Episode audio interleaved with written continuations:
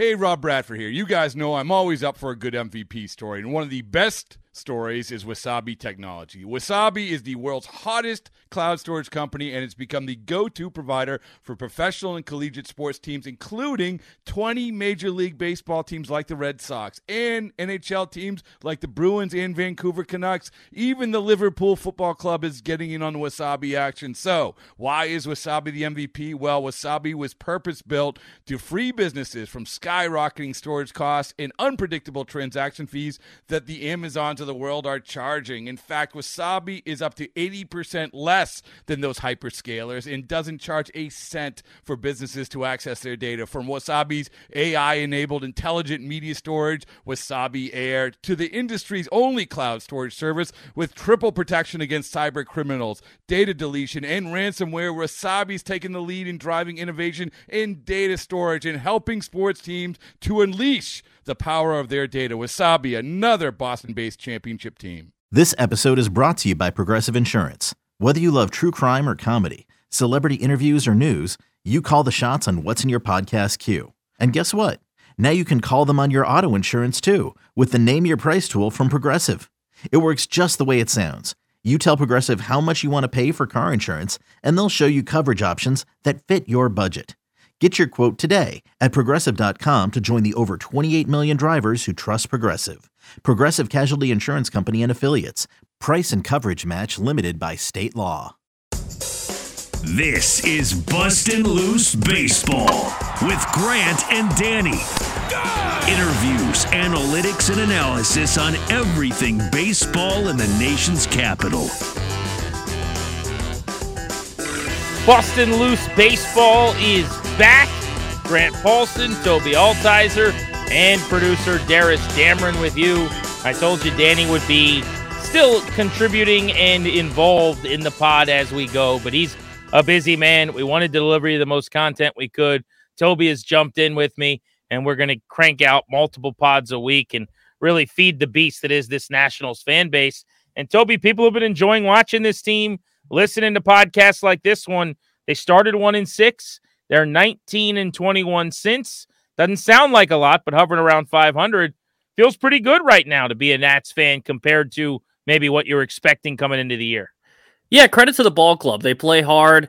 And even the other night, Friday night, I was at the game watching the Tigers Nats game, and Tigers go up eight to nothing. It's the ugliest game of the season so far.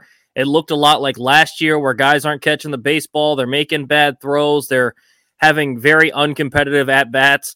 And then credit to them, they battled back, made it a game going into the late innings, and ended up losing the ball game. But they came back and won the series against the Tigers. So this baseball team has been a lot better than we expected. I think we expected it to be similar to last season, a lot of uncompetitive, uncompelling baseball that you felt almost like a chore to watch and cover this team. But this year they've been fun to watch and they've played good baseball. Yeah, since you and I got back uh, on Bustin' Loose Baseball here. They've played four games. They had the series finale in Miami. They had really the Marlins just had their number, obviously. And then, as you said, took two out of three from Detroit. A couple of things standing out to me right now. I wanted to pay attention to and, and give some credit to on the pod. Jeimer Candelario is a walking torch at this point. The human torch was denied a bank loan or something like that. The dude is on fire. He is 16 for his last 28, hitting 571, 19 for his last 54, hitting 352 over 15 games. He's hitting about 285 with an OPS of almost 850 in his last 30 games. I mean, what else can you ask for from a guy who's played good third, defensively, tied for the team high with six homers, couple RBI off the team high pace, and now he's hitting 270 with a 780 OPS. Only Lane Thomas is having a better season. Yeah, I mean, there, there wasn't a whole lot of expectations when the Nationals brought this guy in this offseason. There weren't a whole lot of moves. I mean, the big name signing was Trevor Williams, which doesn't get you very excited about what they did this offseason. But Mike Rizzo did a little bit of what he's been doing the last couple years, bringing in guys on short term deals that maybe you can flip at the deadline. And Candyman has done so well that maybe he's someone that someone would be willing to give – a decent prospect for at the deadline, and I think that's a good thing for the Nationals. I mentioned Lane Thomas, whose OPS is up to 787 on the season. He's tied with the six home runs with Candelario for the team high, and he's also got 23 runs batted in, even with Abrams and Meneses atop the board. Lane Thomas is hitting 290. He's getting on base about 34% of the time. I always like to remind everyone that the Nationals got this guy for Jon frickin' Lester at the end of his career without a whole lot to offer. And at the final minute at the deadline, Mike Rizzo ends up flipping Lester to St. Louis for Thomas, who was already in the big leagues. Last seven games, he's hitting 380. Last 15, he's hitting two, uh, 323. And over his last 30 games, he's hitting 280 with an OPS of almost, you know, 740 in that time. 27 years old, could also be a trade chip. I know people are really starting to like him a lot and feel like maybe he could be a part of the future as an extra piece in the outfield. Ideally, James Wood, Elijah Green, Robert Hassell, Daylen Lile, you know, three of those four guys end up being your starters. And Lane Thomas maybe has moved for some depth somewhere along the way. Yeah, Lane Thomas has been good, and maybe you can move him, but at the same point, like you mentioned, I don't mind him sticking around. I don't know that he projects to be a really good fielder uh, outfielder like he's been. If he can continue this up, obviously you're going to find places for him. But I think as a fourth outfielder for a contending baseball team, he'd be good. Maybe as that bottom of the order outfielder, that last guy you can throw in right field. I know he's got a good arm in right, but the metrics don't necessarily say he's a great fielder in the outfield. But I, I think he's really shown that, and we've known this about Lane Thomas, but when he has those stretches where he gets hot, he can be one of the best hitters in the National League. Honestly, it's kind of crazy to see the stretches he goes on. It's more so just trying to find a consistency so he doesn't have those down spells. Yeah, he's been on one of those heaters right now. In fact, we have a, a mutual buddy, and we were driving to a, a Nats game, or I guess it might have we might have even been going to see Shohei. Uh, we were going to see yep. Shohei against the Orioles, and I made a bet. Uh, they're a big Lane Thomas fan, our buddy Ryan, and I said, you know, I think he's going to have whatever the OPS was. So I think I gave him 780 and up on the year for Lane Thomas. I've got the under on 780 uh, on my bet, and right now after his stretch, he's up to 787. So what do you think? Am I going to win that bet or not? 780 OPS. I think he's going to come back down to earth, but we got so much time left. He'll probably hit another hot streak too. So who knows? Uh, looking at some of the veterans here with Tobi, I'm Grant. You're listening to Bustin' Loose Baseball. What do you make of Joey Meneses' season so far? He's hitting for average. I mean, if you would have told me at the start of the year he'd be hitting 296 right now, I, would have been thrilled with that. But very little slugs, 387. Just so you know, as a comp, uh, C.J. Abrams higher slugging percentage. Um, you know, comparable with like uh, Luis Garcia or so. I mean, you, you would think Meneses doubles, home runs, extra base hits just has not really happened. Still just the two homers to go along with 11 doubles, which is a category that's starting to climb for him. Yeah, I think that's been the most disappointing part with Meneses is, you know, he started off really slow, so you almost thought it was kind of a fluke last year, and then he's got that batting average back up, but it's really just because of singles all over the place and not a whole lot of power. I'd like to see some more power because that's what's really lacking in the Nationals lineup right now. And you thought that if there were a guy that was going to do it, it'd probably be a guy like Meneses, but he hasn't had it. So I'd still like to see. I mean, we're getting to the point now where we can't really use the it's early point anymore. I mean, we're starting to get a decent enough sample size that you're kind of settled into the year. So maybe these guys are showing you kind of what they are. I'd like to see that power jump up a little bit. It'd be interesting to see what he can do, but I mean, at least he's getting hits now and getting on base. So I'll I'll take a little bit more power, but I'm fine with what he's giving you right now. And you could say the same, I'd say, for Luis Garcia as well. I know he's only hitting 255, but his slug's about 360 on the year. Uh, he has three home runs, which is not a bad total through 40 games. You know, ideally, he'd be hitting more. That's a pace for about a dozen home runs over 162 games. Having said that, the doubles are really what is frustrating to me. I mean, you'd think with his swing, the line drive approach, kind of a 20 double pace, you know, as an example, half as many as Meneses has had, um, almost a third of what Candelario has had. I'd love to see the doubles climb because that slug goes up and that 660 OPS, which is below Dominic Smith and Keibert Ruiz and Abrams and you know barely above Alex Call would go up as well. I think just in general, Garcia has been much better at the plate than the numbers show. He's really hard to strike out. He puts the ball in play. It's a lot of contact. Like there's some things I like, but in today's day and age, if you're not driving the ball, it's it's just hard to get a whole lot of love. Yeah, and I wonder if there's maybe a little bit of an overcorrection with his approach or his swing this offseason where, you know, it used to be that Garcia, he, he, when he made contact, it was loud contact, but he didn't make contact enough. So you thought, well, you know, maybe we need to switch a little bit. And now he's making contact all the time, one of the lowest strikeout rates in the league, yet he's not driving the baseball all over the place like he used to. So I think it's still in there. Maybe they need to change his approach just a little bit instead of just trying to hit the baseball all the time, trying to drive the ball all over the ballpark and out of the ballpark. I think he's still got it in him. But I think for me, the most encouraging part is the fact that he's reduced his strikeouts and he's putting the ball in play. And I think if you can just alter that a little bit, tweak it a little bit, increase that power, get a little bit of that back, I think we could see Luis Garcia take off again. eBay Motors is here for the ride. Remember when you first saw the potential? And then through some elbow grease, fresh installs, and a whole lot of love, you transformed 100,000 miles and a body full of rust into a drive that's all your own. Look to your left, look to your right. It's official. No one's got a ride like this. There's nothing else that sounds like, feels like, or looks like the set of wheels in your garage. With over 122 million parts, you can make sure your number one ride or die stays running smoothly. So there's no limit to how far you can take it. Brake kits, turbochargers, engines, exhaust kits, roof racks, LED headlights, bumpers, whatever your baby needs, eBay Motors has it. And with eBay Guaranteed Fit, it's guaranteed to fit your ride the first time, every time, or your money back. Plus, at these prices, well, you're burning rubber, not cash. Keep your ride or die alive at ebaymotors.com. Eligible items only. Exclusions apply. It's blazing hot outside. You get in your car to turn on the AC to get cold air pumping, but it blows hot air out. This issue is commonly caused by low refrigerant due to leaks in the AC system. You want an easy, all in one solution that will restore the cold air in no time. AC Pro Recharge Kits. Make restoring cold air easy for even those with zero DIY experience in less than 10 minutes. Save time and money versus going to a shop by picking up an AC Pro Recharge Kit today. Be a pro with AC Pro. Bang, zoom. All right, let's go to the pitching side as we break down some of the veterans on the roster. Spent a lot of time on the pod last week talking about how the kids were faring. I think we've had a major breakthrough in a development here for Patrick Corbin, who has had five quality starts in his last six outings, and he's been ultra competitive really now in seven straight outings. If you look at it, uh, I'll just go in order six innings, two runs against the Tigers, and both of those came on a two run homer in the first inning.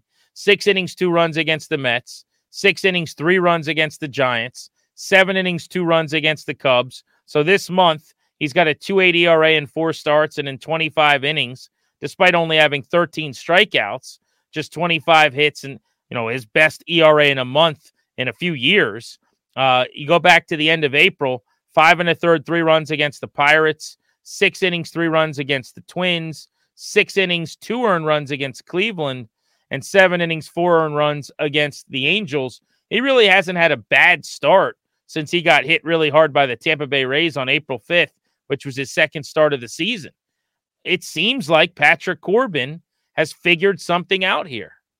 Yeah, and it's really weird because if you go look at some of the advanced metrics, he's still not having a great year. Like his expected ERA, I believe, is 610, which is only three tenths of a run down from last year. So I don't quite know what's happened over the last couple of starts. It's one of those things where maybe the metrics just don't like him, but he's finding a way to get outs and not giving up the contact that he's used to giving up because I don't know that seeing him on the mound, it's looked noticeably different other than the fact that the guys are just swinging and missing now as opposed to rocking the ball all over all over the ballpark. Yeah, to your point, and I want to kind of back up what you just said with some numbers. I'm looking up where he ranks percentiles this year. So, you know, out of 100th percentiles of, of pitching, you know, where does he stack up? 14th in average exit velocity. So 86% of pitchers are giving up weaker contact essentially than he is. 13th in hard hit percentage. Again, 87% of pitchers are are giving up uh, less hard contact, the weaker contact. If you look at his expected batting average, second percentile. 98% of pitchers do a better job in terms of XBA. X slug, eighth percentile. K percentage, seventh percentile. Again, you want to be 99, 100th, 98th. The, lower the number, this is not golf. the worse this is. Uh, whiff percentage, 15th. Fastball spin rate, 5th. Fastball velocity, 26th. The two areas where he's been very good this year, most notably, is walk percentage. He is not walking anybody. When you cut down on walks and you make people earn it, that helps. And it certainly has bailed him out a ton this year that he's not walking anybody. The other is extension. And if you compare his extension to last year uh, and the year before, it's always been very successful. He's 88th percentile, meaning uh, kind of like um, it, it, has to do with uh, basically where it looks like the ball's being released from out in front of you. Um, he's 88, he's been 85, 83. So, in other words, that's not an area where like he's improved. Whereas walk ratio, 99th percentile, or I should say, um, 93rd percentile this year, it was 61st last year. It was 54th before that. So that's an area where he's really, really improved. But that expected batting average, even last year, which finished in the first percentile, second right now, we're painting a picture of the numbers may be way better than kind of the results should be. And maybe there's a regression back to the old ways coming. Yeah, and it's a weird thing too, though, because this isn't like a sample size of two starts where maybe he just had the lineups number. Like like you mentioned, really since his second start of the year where he kind of got rocked, he's been pretty good. So the numbers don't seem to match the results, and maybe we're going to start seeing a little bit more of the Patrick Corbin that we've known over the last couple of seasons. That's been one of the worst pitchers in baseball. But uh, as much as you want to look into the advanced numbers, and I think that stuff can tell you a lot. At the same point, he's going out there and on the actual baseball field giving you quality starts. So I'll take that every day. One other pitcher, real quick, I, I wanted to just bring up because uh, we haven't gotten to talk to him uh, about him much on the pod. I will say he came on with Danny and I right after he signed, and he was a great interview. Maybe we get him back on here in the next few weeks. Trevor Williams, I like what he's done. You know, they brought him in here to, to kind of be a back of the rotation arm. He's made nine starts. He's pitched to an ERA a little over four, 44 innings so far this season. Last time out, quality start against Miami, six innings, three runs. Uh, he would have more innings, and, his average, you know, of innings per start would look a lot different if not for uh, a short outing with weather against the Mets. But Trevor Williams, I think, has given them kind of exactly what they signed up for. No delusions of grandeur. He's 31. He's a journeyman. He'd been in the bullpen with the Mets. He kind of failed out as a starter with the Pirates. But for this team that wasn't spending any money, you mentioned he was one of their big offseason additions. I think he's been a nice find for them and another guy that, whether it's as in the rotation or in the bullpen, if he has a an ERA of four in a month or two, I think you could probably make some calls on him and and maybe find a player someone's willing to give you for him. Yeah, I think with Trevor Williams, you brought him in. You needed someone to be in the rotation to eat innings. You had Corbin at the time. You were thinking Gore, Gray, and Cavalli. Obviously, Cavalli goes down, but you just needed someone to kind of eat innings. And I think that's what they brought Trevor Williams in for, in hopes that maybe he could show you a little potential and move him, like we've mentioned with many other players they've done that with. And Trevor Williams has been more than just an innings eater. He's been a good pitcher for them and at times been a really good pitcher for them. So I think, yeah, you're right. If he can stick around where he's at or maybe even improve a little bit, even if he got just a little bit worse, honestly, I could see him being moved at the deadline. He's been a very solid piece of the rotation for them that every time that Trevor Williams takes the hill, you know that you're at least going to have a chance probably in that game. And he's just not getting hit that hard. I mean, average exit velocity, 76th percentile, hard hit percentage 72nd, chase rate 72nd. So people are expanding the zone on him. Uh, there, there's some numbers to like here. Not walking many batters either. Uh, so that's a, a, pretty good sign. Now, uh, if you look at the you know deeper dive peripherals, like his ERA right now should actually probably be five, not four two.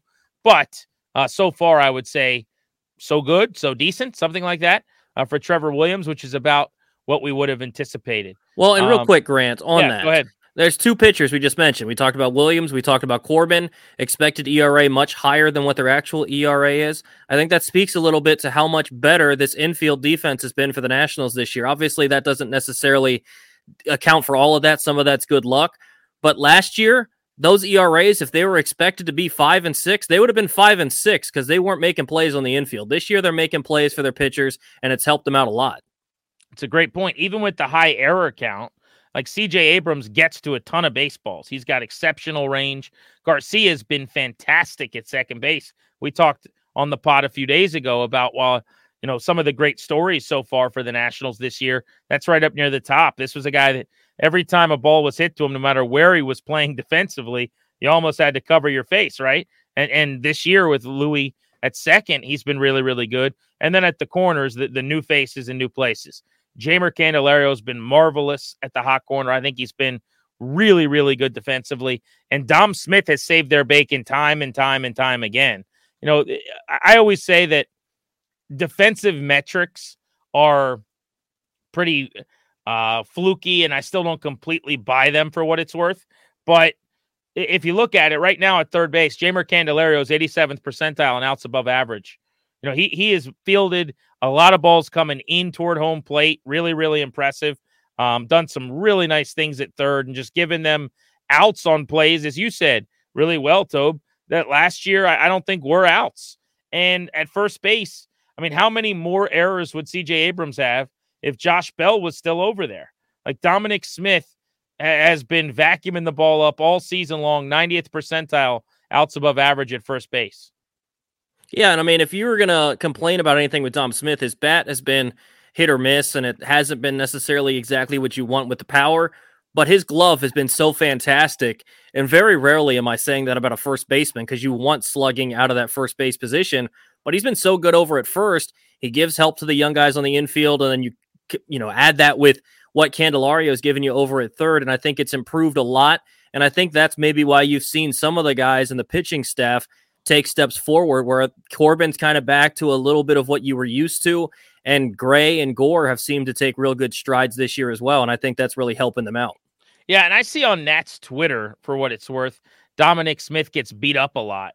Uh, people just, you know, they don't, they don't like the at bats or the, I, I think it's that you play first, so you don't have much power. And this has been an issue for him and the perception of him his whole career as a first round pick out of a high school as a first baseman, which just doesn't really happen. But I say that to tell you what gets slept on is the fact that he gets on base. He's got 21 walks and 28 strikeouts. I don't think there's another player on the team. In fact, I know there's not another player on the team other than Keibert Ruiz whose walks and strikeouts are that close together, right? I mean, Keibert never walks and never strikes out. So I think he's got like 12 of each or something like that. But Dominic Smith on the year, over 20 walks, under 30 strikeouts. His on base percentage is 357. He gets on base at a higher clip than Lane Thomas, who hits 290, than Joey Meneses, who hits 297, uh, than, than Candelario, who we're talking about, who is on a heater for them. So I care a lot about on base percentage. Like, yeah, I want power. I'm not telling you Dom Smith is my ideal or prototypical first baseman. That, that's not my point at all. But when people are killing him for his lack of production, I think it needs to be acknowledged. He's the single best on base guy on the team right now, and he draws a lot of walks. Yeah, and I think he's a good teacher for some of the young guys because you just think about some of the at bats he puts together. They're professional ABs. Maybe he's not driving the ball out of the ballpark, but the defense is shifting him as much as they can with the new rules, and he's still just dumping a ball into left field. He's hitting a little squibber over to third because they're shifting on him. Professional at bats, a good approach, and hopefully he can help some of the young guys. Yeah, We talked about Luis Garcia, you talk about CJ Abrams. They can learn from a guy like that, even if he's not hitting the ball out of the ballpark. He comes up to the plate with the right approach makes good at bats, and even if he's not hitting the ball out of the ballpark, even if he's not driving the ball in the gaps, he's finding a way to get on base, like you said. Outside of Victor Robles, he's got the highest on base percentage on the team at 357. That's the kind of stuff you want to have the young guys learn as well. So let's get into one other player from this weekend that stood out to me. I thought Josiah Gray was interesting in that start against the Tigers because this was uh, Sunday. He couldn't throw strikes. He was walking a lot of guys. I thought he was missing with some quality balls at times, but he still didn't uh, break. Like he bent, he bent, he bent, he bent, but he never broke. And eventually, five innings of three hit, one run ball. The six walks is an outlier on his season, but you know you've seen it now more often, right? He had four walks against the Giants. I think three against the Marlins. So over his last three starts in 19 innings, He's got 13 walks, which is obviously way too many, but he's been able to avoid crooked number innings. He gave up one run in each of his last two starts, two runs against the Giants. He stranded a lot of runners. I'm pretty excited about the fact that he's pitching, man. Like he is learning to really uh, limit damage and get by with his B and C stuff. This has been a huge stretch for the 25 year old. Yeah, that's what gets me the most excited so far for Josiah Gray. It's not the fact that he's struggling right now finding the zone. It's not all that stuff. And I'm sure at some point he's going to get that all figured out again and get back to the Josiah Gray we saw early in the season. The thing that gets me excited is he doesn't have his A stuff and he hasn't had his A stuff for a couple of outings now. And like you said, he hasn't blown up. Last year, those were the outings that we saw him not even get out of the third and fourth inning because he'd given up a couple of homers and the, the ball game was basically already done. This year, he's finding a way to fight through it. And I think that's the growth that you see in Josiah Gray this year. We got spoiled for years with a guy like Max Scherzer, and they talk about it on the broadcast all the time. He doesn't have his best stuff, but he's finding a way to keep the ball club in the game and give the a, a little bit of distance in the ball game for the ball club. And that's something that Josiah Gray showed really well on Sunday. You don't want to see him consistently walking all the guys. There's no doubt about that. It's not like you want him to not have his A stuff all the time. But when you don't have it, can you find a way to battle through it and keep the ball club in the game? And Josiah Gray has shown that this year he's able to do that. Yeah, it's been a massive development. You know, it's it's kind of one of those blessings in disguise, so to speak, because you my frustration has been it, it's not as crisp, it's not as dominant as it was early in the year. You know, he's not as um the swings and misses aren't there to the same extent. He's not going six innings with with you know, a run on, on a couple of hits. There are more base runners. Having said that, I think this is an important hurdle for him to clear to kind of get through uh, this challenge of being able to really bear down. And he has gotten really good at it here in these last few starts. But we're due for seeing him go out and just have a clean, quality, good outing because uh, there's been a few since that's been the case. How about the uh, Sunday game? Speaking of that game against the Tigers when they won the series, 18 hits, which I believe was a team high for the season. I mentioned Jeimer had four. Riley Adams off the bench went four for four in that game with a home run. Ildemaro Vargas homered for the first time since last year, had multiple hits. It was kind of a, a bench day.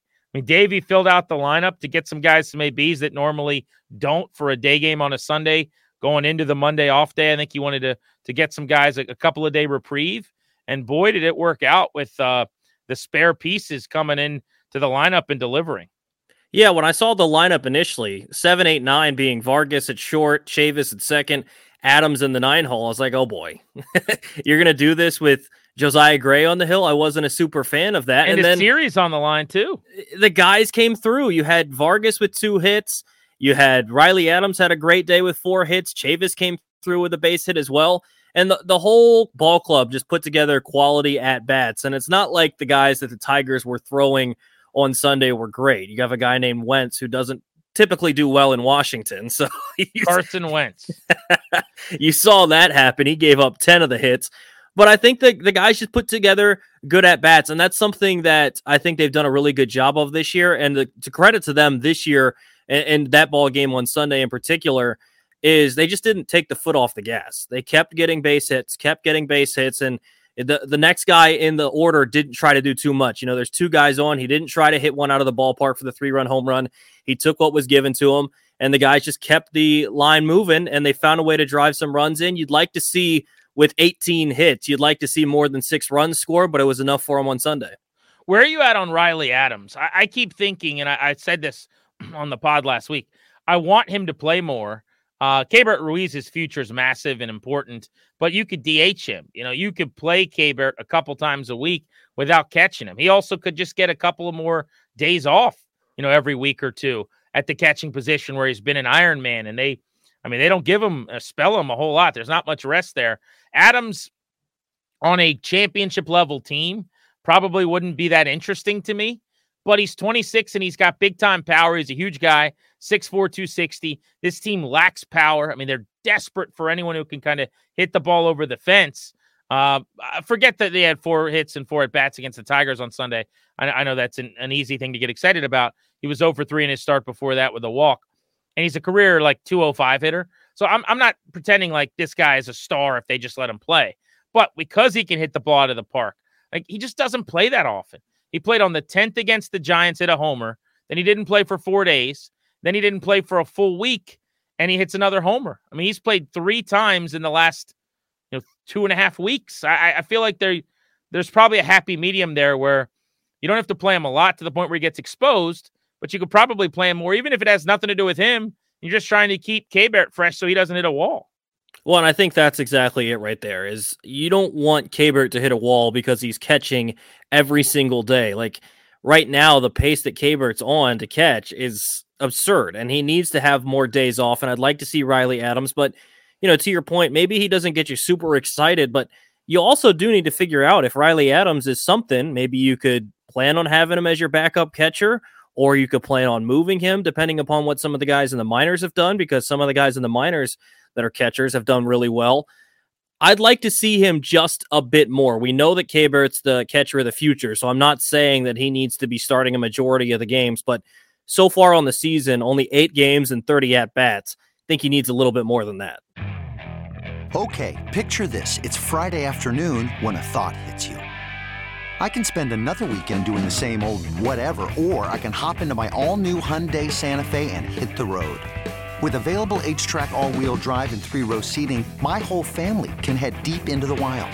Conquer the weekend in the all-new Hyundai Santa Fe. Visit HyundaiUSA.com or call 562 for more details. Hyundai, there's joy in every journey. Another day is here and you're ready for it. What to wear? Check. Breakfast, lunch, and dinner? Check. Planning for what's next and how to save for it? That's where Bank of America can help. For your financial to-dos, Bank of America has experts ready to help get you closer to your goals. Get started at one of our local financial centers or 24-7 in our mobile banking app. Find a location near you at bankofamerica.com slash talk to us. What would you like the power to do?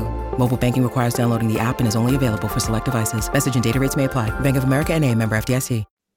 See you later. Looking ahead now for the Nationals to what lies ahead on the schedule this week. Juan Soto and the Padres are coming back to town. And we're going to spend a bunch of time on Thursday's pod, which will release Thursday evening. So either grab it that night or on Friday on looking back on the Juan Soto trade, how we feel about it now, how we felt about it then. But it is going to be a pretty momentous thing for this fan base that Soto, who has not had a particularly good season, he's gotten it going a little bit here recently but it has been a disappointing stay in San Diego so far for a superstar with really high expectations. He's hitting about 250 with an 870 OPS. He's got eight home runs and 21 driven in on the year. Uh, he is hitting better, you know, 291 in his last 15 games, about 290 in his last 30, but he's just four for 24 with one home run coming into the game over his last seven. I can't wait to see him. He's a World Series hero. He's one of my favorite nationals ever. In fact, he's one of my favorite athletes ever. I just love everything about the kid and his big smile. Uh, I was on board with the trade. I thought he was never going to sign here ahead of free agency. And so I wanted to get as much back for him as possible. I think Rizzo did a really good job with that deal. And we'll talk more about that in a few days. But uh, what kind of emotions and feelings do you have about seeing Soto come back to town with San Diego? Yeah, it's still tough to see him in a Padres uniform, see him in just any other uniform. But you know, you see guys that you got in that trade playing every single day, and CJ Abrams, you see the guys in the minors, James Wood, and those guys. And honestly, I'm excited Tuesday.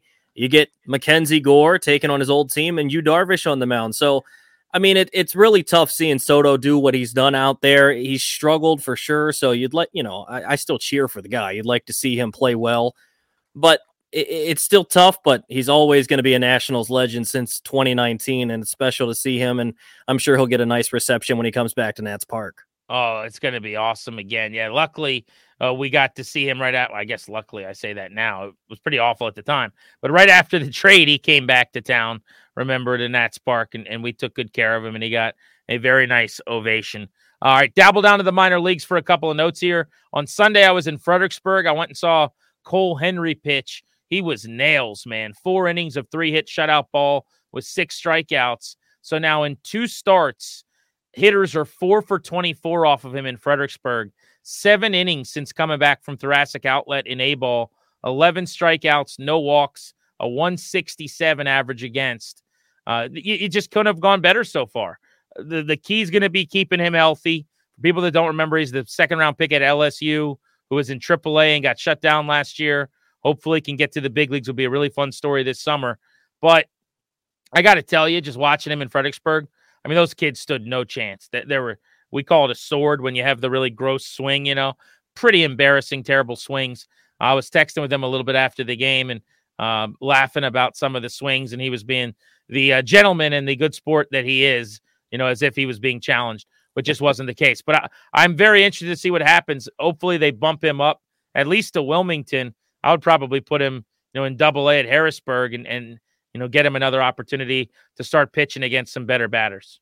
Yeah, the thing for him is the health, obviously. And, you know, there's not a whole lot of track record on guys coming back from that injury. So hopefully he can stay healthy. I'm interested. You know, he's looked good in his couple of outings so far. So that gives you some hope on the, you know, just getting back to a form sort of injury after an injury. And now it's just about the longevity after an injury, just seeing as he continues to take the mound every couple of days that he can continue to be productive and get out of every outing healthy. So, I mean, from what we've seen so far, this guy's a really good arm, and hopefully we can see him at the big league level soon.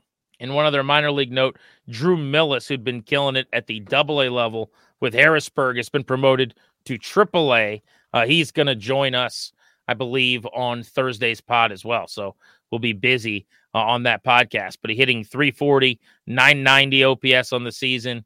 Uh, he's 25. They got him from Oakland in the Yan Gomes, Josh Harrison deal, which seems like a pretty good find now. I think he's at the bottom of the top 30 in MLB pipeline, but he's just a better player than the rankings would suggest. He's had a hell of a year. Looks like a major league talent. Uh, so we'll catch up with Drew Millas coming up later this week on Bustin' Loose Baseball.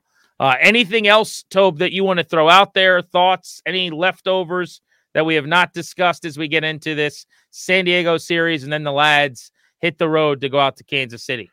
I saw people tweeting about this, and it just shows you again how crazy 2019 is. This Nationals team is 20 and 27, which is better than 19 and 31. it, that's that's crazy to think about. It's absurd to think about that that team came back from 19 and 31. I know a lot of what we talk about with Nationals goes back to 2019, but it, it just goes to show you what a miracle season that was, and hopefully we can experience that again soon. I have not even thought about that. So this team already one more win with still four fewer losses than the 19 and 31 team. What a great point. What Nats at? Is that the uh, cherry Mother- blossom? That's Mother's Day from last year. That's because it's got like the pink underbrim. Yeah. That's a good looking cap. Have they? I'm trying to think of what they've been rocking for the most part. I think still the navy blue Nats jerseys are my favorite. Uh, yeah, I really like those. I tell you what, though, maybe it's just nostalgia as opposed to actually good looks. On Sunday, Josiah Gray on the mound, they rocked the red curly W unis again, and it feels like I haven't seen those in forever, and they just looked good. They are a good looking uniform. And it, it is, to your point, like when something like that goes away for a little while, it's like absence makes the heart grow fonder, or whatever the hell the, the saying is. You're right. I saw the the look and I thought, Oh, that's clean. That's very good. I do love the navy blues. Honestly, I think most of their gear is fire. Like the gray cherry blossom jerseys are awesome. Yeah, Although and I, it makes it makes me all the more thankful that they got those right. Seeing all the terrible City Connects that came out, you know, Baltimore released theirs today, and that's been pretty bad. the The jerseys aren't as bad as I first saw them because I like the little underneath for Baltimore, but I don't know how that connects to Baltimore at all. But I am thankful that the Nationals got it right with their cherry blossom stuff. Yeah, they're very good. The City Connects, though, like I saw some ranking. I don't know. It was just some random dude on Twitter, probably. I shouldn't care about it. But it was like top five, bottom five City Connects, and they put the Nats in the bottom five. I was like, well, you gotta be kidding me. I will say there, you know, I was still in Milwaukee at the time when they first released, and a bunch of people thought they were ugly. I think they did a good job because the people of DC, the people of the area, they love them, and that's really the, right. what it's supposed to be. It's supposed to be a uniform for the area that they love, and all of us love it. So I I think they did a fantastic job with it, and who knows, maybe it it might have caused them to have a little bit of a, a realization that they don't like the curly W anymore or something. I don't know. They're trying to use the block W more with the capital in the background too. So we'll see. The old curly W red cap. Yeah, there's still a place for it.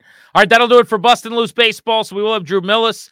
We will take a deep dive into the Soto deal, looking back at the decision and how we feel about it now. Uh, and we'll get a, uh, a, deeper look into the minor leagues over the week as well, coming up in our Thursday taping. Thanks for listening to Bustin' Loose Baseball. Tobi, Grant, producer Darius saying so long. We're back at it in a couple of days.